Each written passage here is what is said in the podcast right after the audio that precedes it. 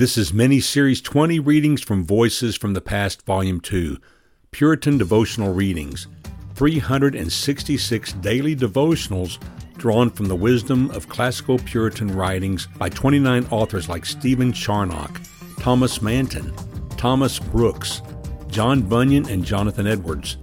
These daily devotions will inspire you to more, more trust in Christ, more prayer, more worship, and more service as you live out the robust Christian life. Check out the show notes for more information on how you can get a copy of this impactful book for yourself. These audible readings are only found here on Gwot Rocks, God, the World, and Other Things, where our mission is always advancing equilibrium in the midst of an agitated world. I always want to give a shout out to John Rawlinson, General Manager of the Banner of Truth Trust, for the permission to do these special recordings.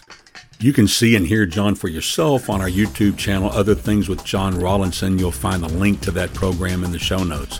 This is reading number 20, the final reading from Voices from the Past, Volume 2 by Thomas Jacombe. The rest of the information on this devotion is found in the show notes. This is Season 16, Episode 338, title Prayer, The Path to Contentment. Subtitle Learning Contentment, a four-part miniseries, part 4. James 5:13 says, "Is anyone among you suffering? Let him pray." The third and final help to learn contentment is prayer. Prayer is essential. Without it, considerations and godliness are not enough. Humility, faith, repentance, heavenly mindedness, and self denial are the heart quieting graces, and prayer is the heart quieting duty he that has not learned to pray will not learn to be content. There must be a good striving with God in prayer, or there will be a striving against discontent. O sirs, are you afflicted? Pray. See James 5, verse 13. Do you meet with crosses? Pray.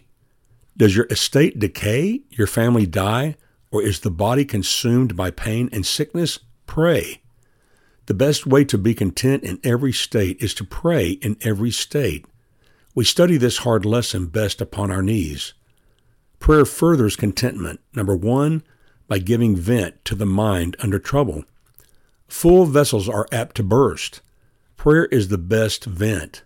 We can go to God and pour out our hearts before Him, and a heart ready to break is now greatly relieved.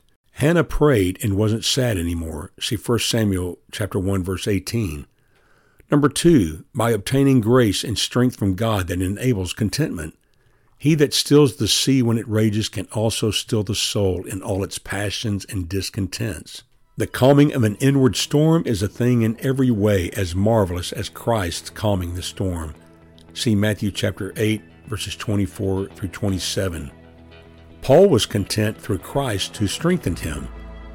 This was a supernatural quietness of his mind.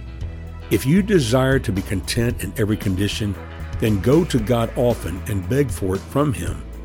Say, Lord, I am beside myself and have a discontented heart that is ready upon every cross to fret against you.